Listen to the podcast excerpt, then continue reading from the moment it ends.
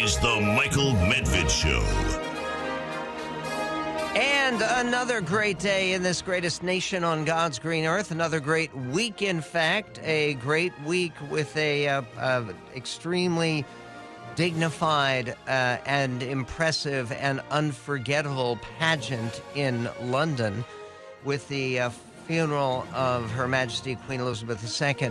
Joe Biden was there, so of course was Jill Biden and many world leaders. Was Trump excluded uh, because of some kind of uh, insult intended toward him? Not at all. That has been fact checked. Uh, not all former heads of state were invited to the Queen's funeral.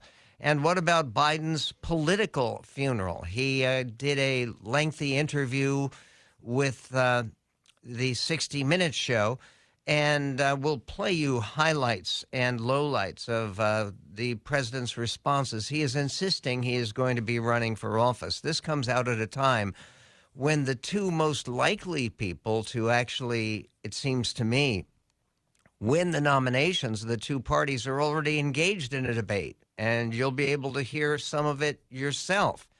We'll play it for you. I'm talking about the great debate between Gavin Newsom, the governor of California, who's running for reelection, heavily favored, and uh, Ron DeSantis, the governor of Florida, uh, heavily favored to win his reelection. They're debating about DeSantis and his treatment of immigrants from uh, Venezuela they were refugees looking for asylum. They ended up in Martha's Vineyard. Some of them appear to be happy to be there.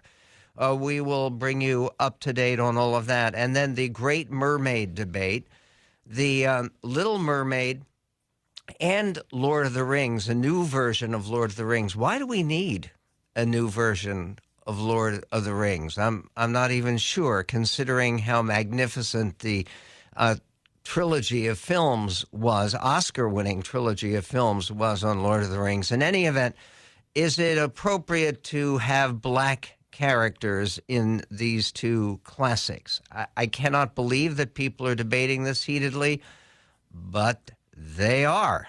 And uh, we will get to that on the Michael Medved show. And then uh, the educational ambitions of Kanye West. Yay as he is known occasionally, and educational ambitions to uh, start his own school, but without emphasizing reading. He claims that he has never read a book. Okay, is that something to admire? We will get to that issue as well on the Michael Medved show. And yet another speculation by two very prominent historians about America on the brink of civil war. Uh, they talk about the three stages by which we came to America's great sectional conflict in 1861. It took three stages to get there. They say the uh, same three stages are operating now, and we are on the brink of stage three, which means actual violence breaking out. Is that true? And is that violence concerned with uh, President Trump using a QAnon song as background music for his rally speech in Youngstown, Ohio, and appearing on Truth Social with a Q badge on his lapel? What did that mean? What is the president, former president, trying to communicate to his followers and to the world at large. We will get to that as well on a very busy day on the Medved Show. First off, uh, the President of the United States. He wanted desperately to announce some good news, and uh, so he decided to do good news in his 60 Minutes interview. Uh, and good news, I think most Americans, if they believe it, uh, would embrace it as good news, but I don't think that most Americans do believe it. Here's the president, 3.5. Mr. President, first Detroit Auto Show in three years. Yeah. Is the pandemic over?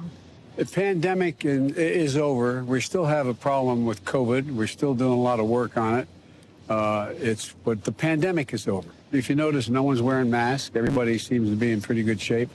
And so I think it's changing, and I think this is a perfect example of it. Okay, does the fact that people are not wearing masks and uh, yes, people are going out and getting uh, those new vaccines. Uh, I'm hoping actually this week to get the uh, new booster that is being offered that's supposed to be particularly effective against Omicron. But how is the pandemic over when there are still so many people who are getting sick?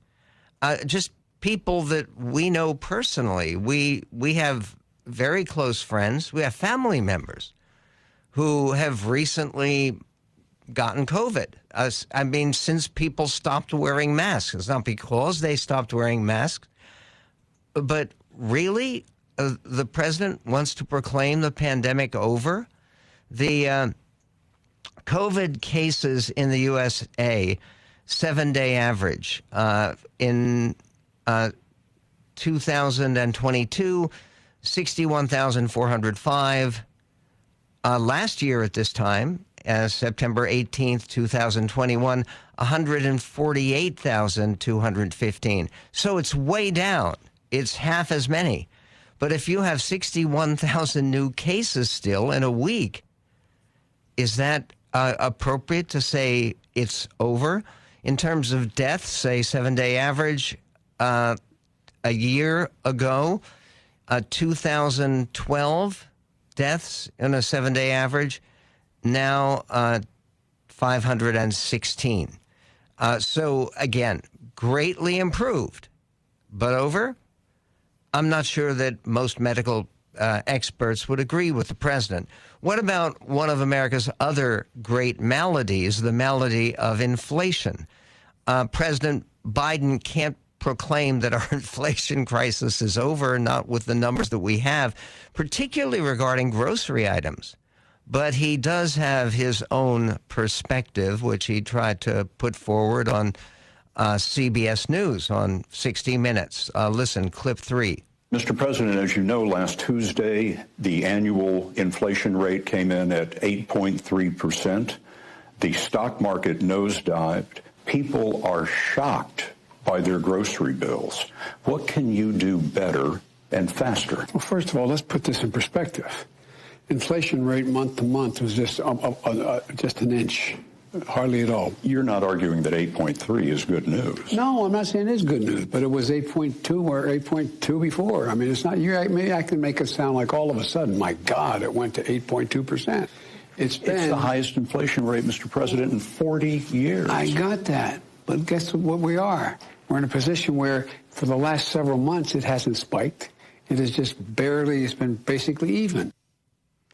Okay, the only reason people would even believe that is because of the improvement, and there has been improvement with gas prices, which people feel very directly.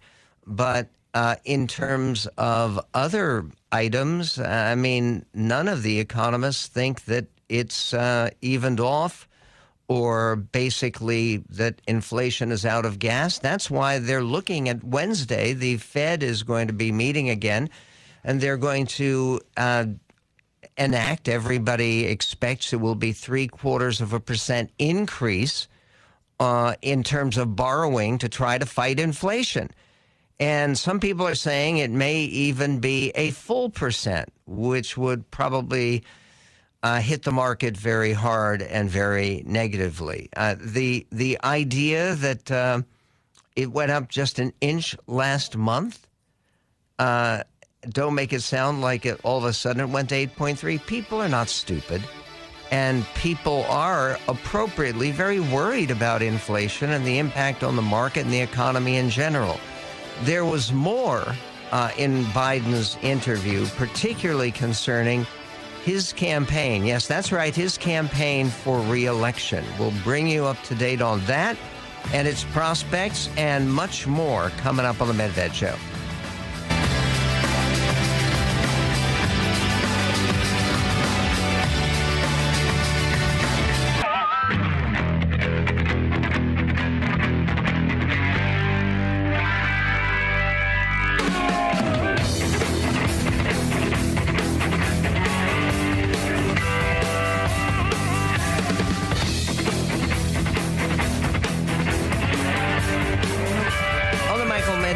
Talking about Joe Biden's interview with 60 Minutes last night.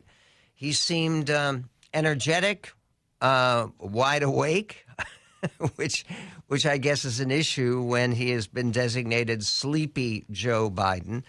But uh, he basically also did something that I think is extraordinary. He has been very insistent that he is running for reelection. And uh, a lot of people have, including me, have taken that claim by President Biden that no matter what, he's going to proceed and, and run for reelection at age 79. Uh, it's, it's an extraordinary leap of faith to say that the president will decide to run again. In his answer this time, he uh, he actually was more, at least he left an opening to the idea that sometime after the midterm elections, which are coming up in less than two months now, that at some time after the midterm elections, he would announce that uh, he will be a one term president. Uh, the. Um, the the question came to him on whether he would run again. That's number 17, Jeremy. Sir, are you committed to running again, or are there certain conditions that have to be right?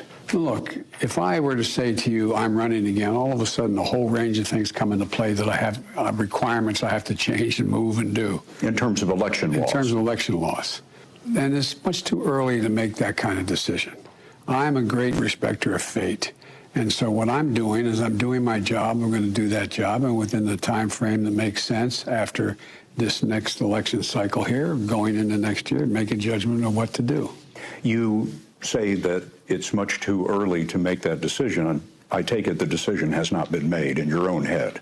Look, my intention, as I said to begin with, is that I would run again, but it's just an intention.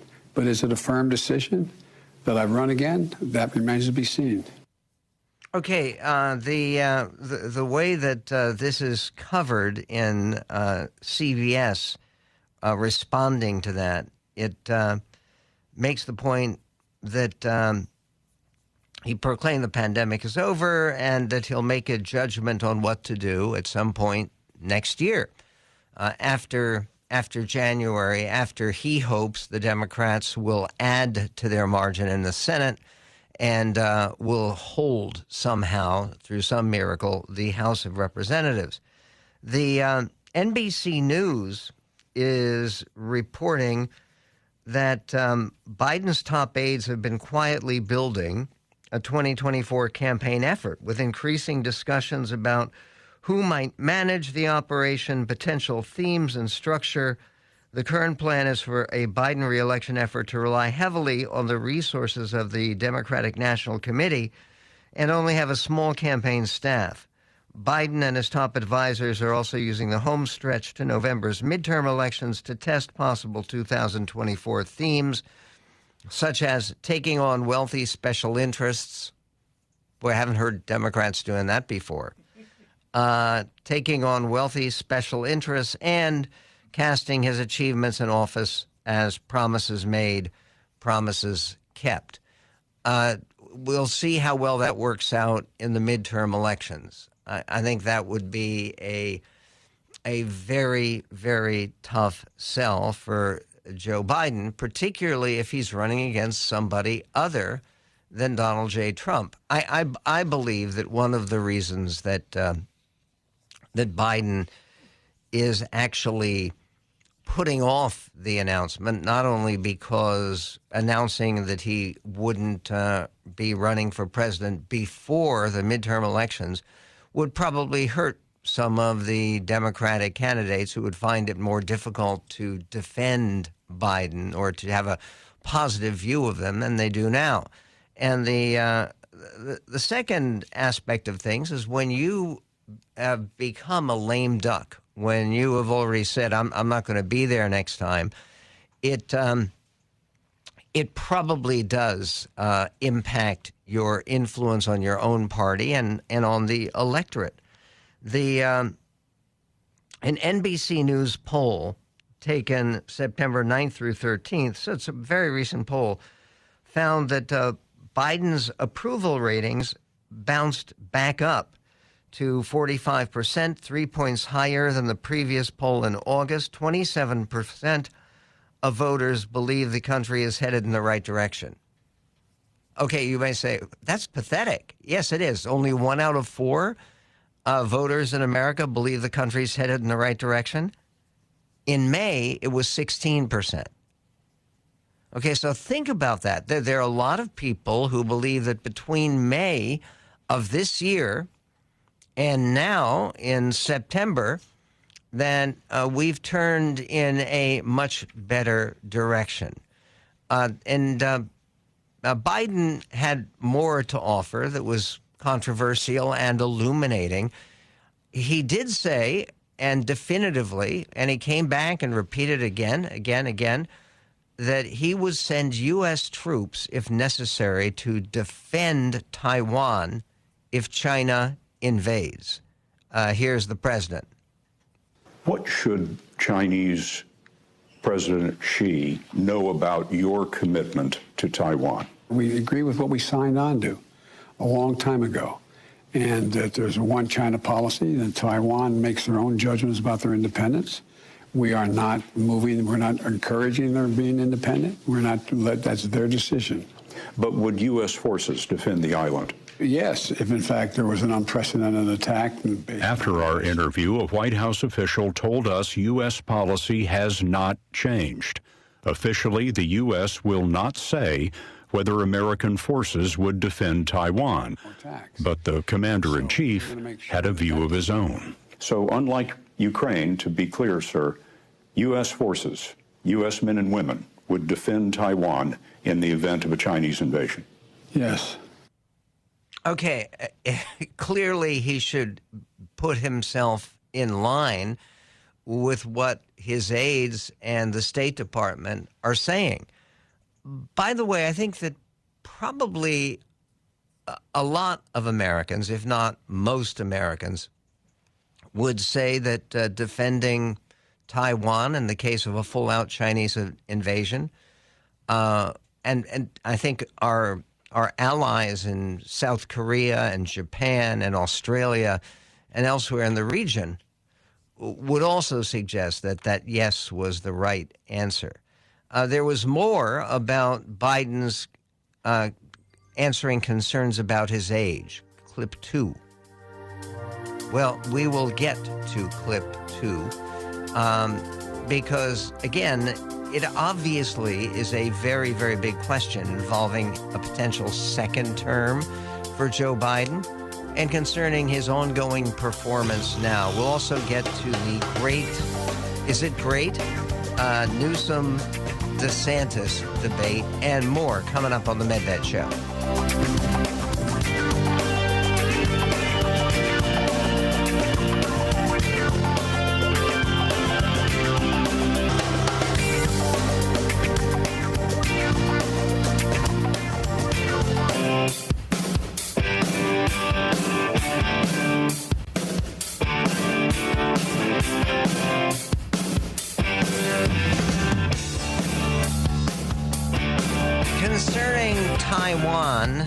The president's declaration last night on uh, 60 Minutes uh, that even when he was pressed on this, and even with uh, members of his staff and people in the State Department undermining what the President of the United States said, uh, Biden said very clearly, very directly, as he has before, that it would be his intention to use U.S. troops to put American lives at stake uh, to defend Taiwan in the event of a Chinese invasion. And uh, breaking news uh, Beijing today. The Chinese Foreign Ministry said today that China has lodged stern representations, whatever that means, with the United States after U.S. President Joe Biden said U.S. forces would defend Taiwan in the event of a Chinese invasion. The statement from China says China reserves the right to take all necessary measures in response to activities that split the nation apart, said Mao Ning, who is spokesperson of the foreign ministry at a regular media briefing. when they say split the nation apart, they live under the fiction, as we do, because we officially have a one China policy, which we adopted way back in the Nixon Kissinger era when we were first recognizing Red China, which we had pretended didn't exist for a long time. But the one China policy says that, yes, uh, we recognize the Chinese claim that Taiwan is officially part of the greater China, and we do not officially recognize the independence of uh, of Taiwan, which used to be called just the Republic of China, and uh, that that of course does not prevent the president of the United States, this president, from saying what none of his predecessors said, which is that unequivocally uh, we would defend China in case of invasion. The great argument for taking that position is that it may do something to head off such an invasion, uh, to deter the Chinese, to take the United States at least seriously enough to avoid invading Taiwan.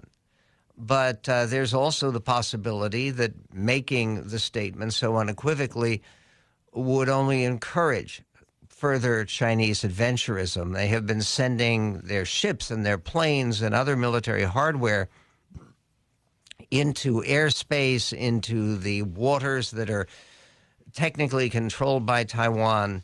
Uh, is it a danger that could erupt at any time? And probably with even a, a more dire impact than the invasion of Ukraine? Yeah, it's it's certainly something to worry about. One of the reasons that we are more I think, uh, eager to defend Taiwan is because of the economic importance of that that country. Uh, even though the population of Taiwan is a little bit less than the population of Ukraine, the economic impact in terms of making various high tech chips and and other uh, resources, the economic impact on the world and on our allies in in Asia would be would be devastating. Uh, so, uh, President Biden of course, cannot do a major interview like this without an, an honest interviewer asking him about his age. Uh, now, he he could turn back and say, "Hey, look at who's running Congress. Uh, Mitch McConnell is 82. He's older than me. Uh, Nancy Pelosi is 82, and she's in Armenia right now, uh, trying to reassure the Armenian people in the midst of confrontations with Azerbaijan of uh, United States support. But uh, here is uh, Joe Biden on his age, clip two. Mr. President, you are the oldest president ever. Pretty good shape, huh? Which leads to my next question. You are more aware of this than anyone some people ask whether you are fit for the job. And when you hear that, I wonder what you think. Watch me. I mean, honest to God, that's all I think. Watch me. If you think I don't have the energy level or the mental acuity, then, then you know, that's one thing. It's another thing of just watch and, and, you know, keep my schedule. Do what I'm doing. I, I think that uh, you know, uh, I don't, when I sit down with our NATO allies and keep them together, I don't have them saying, wait a minute, well, how, how old are you? What do you, what they say? You know, I mean, it's a matter of, you know, that old expression, the proof of the pudding's in the eating. Uh, a proof of the pudding is in the, I'm not sure how that applies. Nobody, nobody's talking about cannibalism here. Um, but uh, obviously, what what should the president answer other than what he just did, which is watch me, inspect me, see if I'm I'm up to the job. Uh, one 800 955 1776 if you have a better answer. And then uh, this is also uh, a little bit ridiculous and embarrassing in what generally, I think most people look at it and say, okay, this was an adequate interview uh, he had this note, which makes very little sense. This is clip 11 about why people in his mind disapprove of him. Listen. Your approval rating in the country is well below 50%. And I wonder why you think that is. This is a really difficult time. We're at an inflection point in the history of this country. We're going to make decisions, and we're making decisions now that are going to determine what we're going to look like the next 10 years from now. I think you'd agree that the impact on the psyche of the American people as a consequence of the pandemic is profound. Think of how that has changed everything. You know, people's attitudes about themselves, their families, about the state of the nation, about the state of their communities. And so there's a lot of uncertainty out there, a great deal of uncertainty. Uh, okay. Yes, there's a great deal of uncertainty, but people have not been uncertain with the consistent disapproval of Joe Biden. Now, again, his approval rating has gone up more substantially. The number of people who think America's on the right track has gone all the way up to 27%. But that's a big change from 16% back in May. Uh, there's so much going on uh, that the the fight between now and uh, November, when obviously the nation picks a brand new House of Representatives, it probably a lot of familiar faces. Most incumbents get reelected. But remember, all the Republicans need to do is to knock off, is to capture five, five Democratic seats and then they have control of the House, and we have a new Speaker of the House, and Nancy Pelosi can get and enjoy her retirement. So, how are folks doing right now in terms of uh, the the latest polling? Uh, well, one uh, poll that uh, seems to suggest a um, uh, a very big advantage is the uh, polling for Ron DeSantis who is uh, ahead of, uh, on average, who's ahead of Charlie Crist, his Democratic opponent, by 50% to 45%. Now, that's outside the margin, margin of error and looks very good for Ron DeSantis.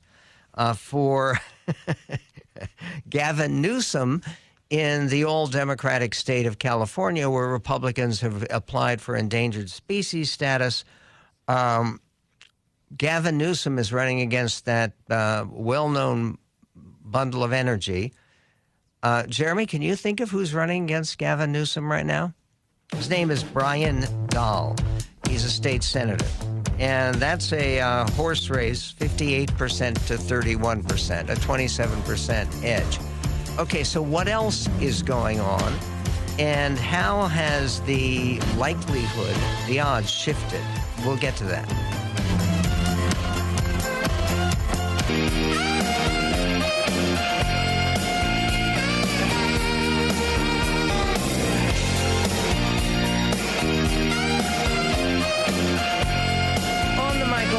Medved show, uh, the president, like like most other presidents, uh, maybe more than many other presidents, however, uh, Joe Biden can't do anything without uh, getting some harsh commentary or some negativity or some kind of criticism. By the way, the same was true for Trump, even more. Uh, do you remember there was a, a, huge issue about the way he walked down a ramp after he gave a speech at West Point, and the idea that he wanted to be careful not to slip and fall, which was probably a good idea because then it would have become an international incident. President walked down a ramp cautiously. I'm talking about President Trump now. And on that same occasion, uh, I believe it was the same occasion, he held a cup of water with both hands and people asked, aha, is, is Trump suffering from some kind of cognitive degeneration because he held a cup of water with both hands? And uh, look, there are lots of things you can criticize about Trump. I mean, no end of things you can criticize about Trump. I do think it was a very big mistake to use a song associated with QAnon or for whatever reason to pose for a photograph that was published on Truth Social that showed him with a Q just the letter Q on his lapel. What the hell does that mean? And for him to say in that same photograph that uh, the storm was coming, the storm is supposed to be an occasion whereby the people who are part of this massive conspiracy to abuse children and to drink their blood and to worship Satan, that people like that, well known practitioners of that kind of thing, like Bill Gates and George Soros and Hillary Clinton, uh, that they're all going to be lined up. Uh, they're going to be tried for treason and executed on TV. That's uh, an item of faith for the QAnon faithful. And uh, a- again, for President Trump to be involved with any of that, uh, not appropriate. And yes, it's appropriate for people to watch. It's also for people appropriate to watch President Biden, who was at the Detroit Auto Show, uh, briefly holding hands with Gretchen Whitmer, who was the uh, governor of Michigan. And yes, it looked awkward with Jill just the other side of him, and he was not holding hands with Jill. Is this going to be a rocky patch in their marriage? No. Is this going to be a sustaining issue? No.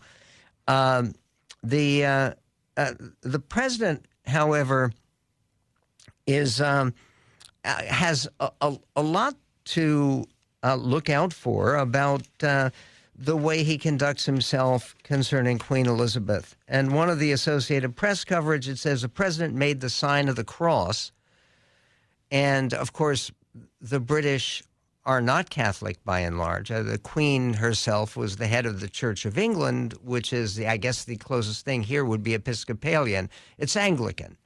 Uh, and the president made the sign of the cross and put his hand to his heart as he stood quietly near the casket in the ornate 900 year old hall with his wife and U.S. Ambassador Jane Hartley. Biden then signed the official condolence book and attended a reception Sunday at Buckingham Palace hosted by King Charles III. He is one of 500 world leaders and royals invited to the Queen's state funeral, along with hundreds of dignitaries, politicians, military veterans, and British charity workers. People across Britain paused for a minute of silence at 8 p.m.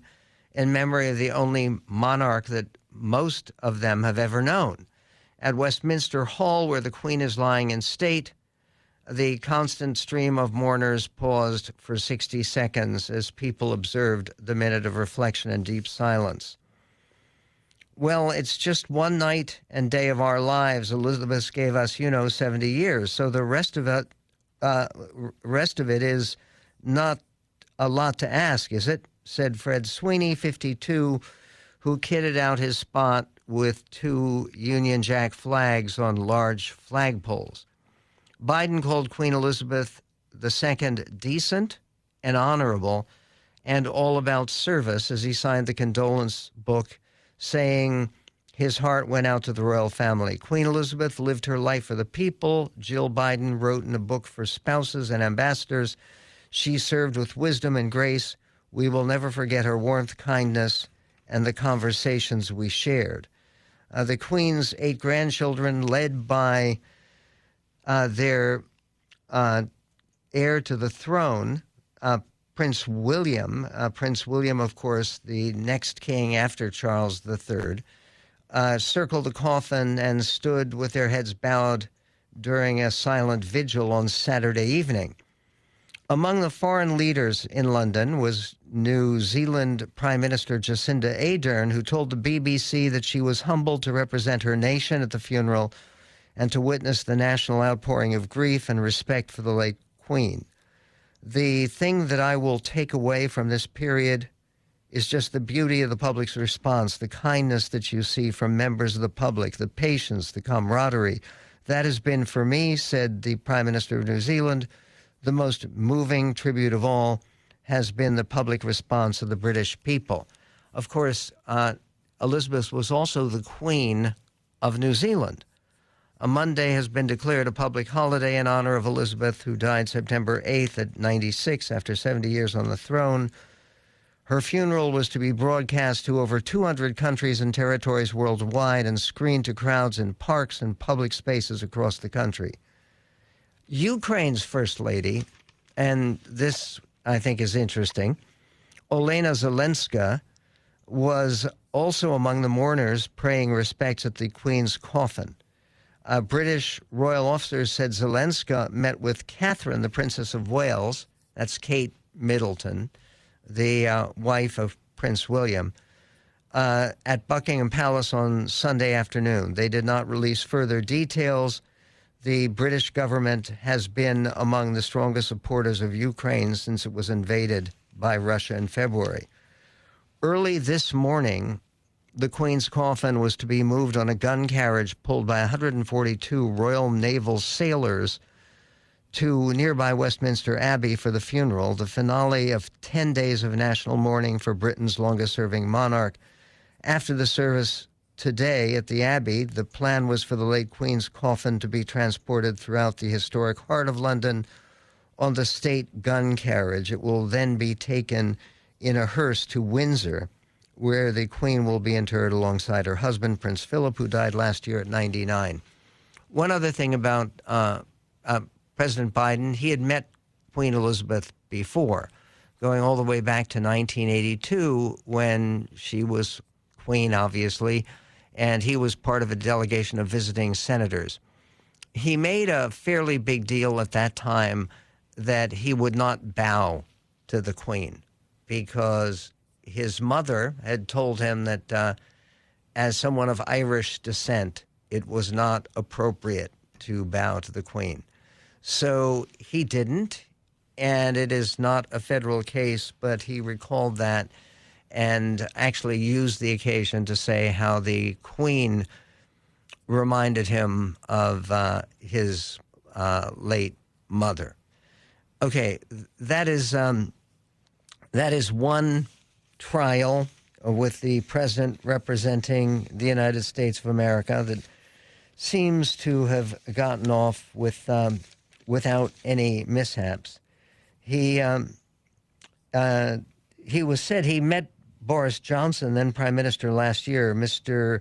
Biden told his aides he had raised the issue of tense negotiations between Britain and Northern Ireland uh, Timothy Meagher, a former university archivist at Catholic University who focused on Irish American history, said Mr. Biden's comments had clearly been made jokingly, but they had also reflected a feeling of skepticism among Irish Americans of the enthusiasm for the British monarchy and aristocracy. He might also take it as a point of pride that the grandchild of Irish Catholic immigrants will be attending this funeral as the head of a state head of state of such a powerful nation, a recognition of the country of his ancestors, and a testimony to the possibilities of his own. Mr. Meagher said, There is a kind of nice Irish irony in that. I don't know what Irish irony exactly constitutes or represents, but I do know it seems ironic that right now there is heated debate and, and again, there are millions of people involved who express their opinions about the racial background of the Little Mermaid. No, seriously, the new Little Mermaid features a Little Mermaid who is black, or what once was called African American, I, I guess. Uh, does that represent some kind of distortion of reality for a character who is emphatically unreal? We will get to that crucial issue, which is lighting up controversy everywhere and more in this greatest nation on God's green earth.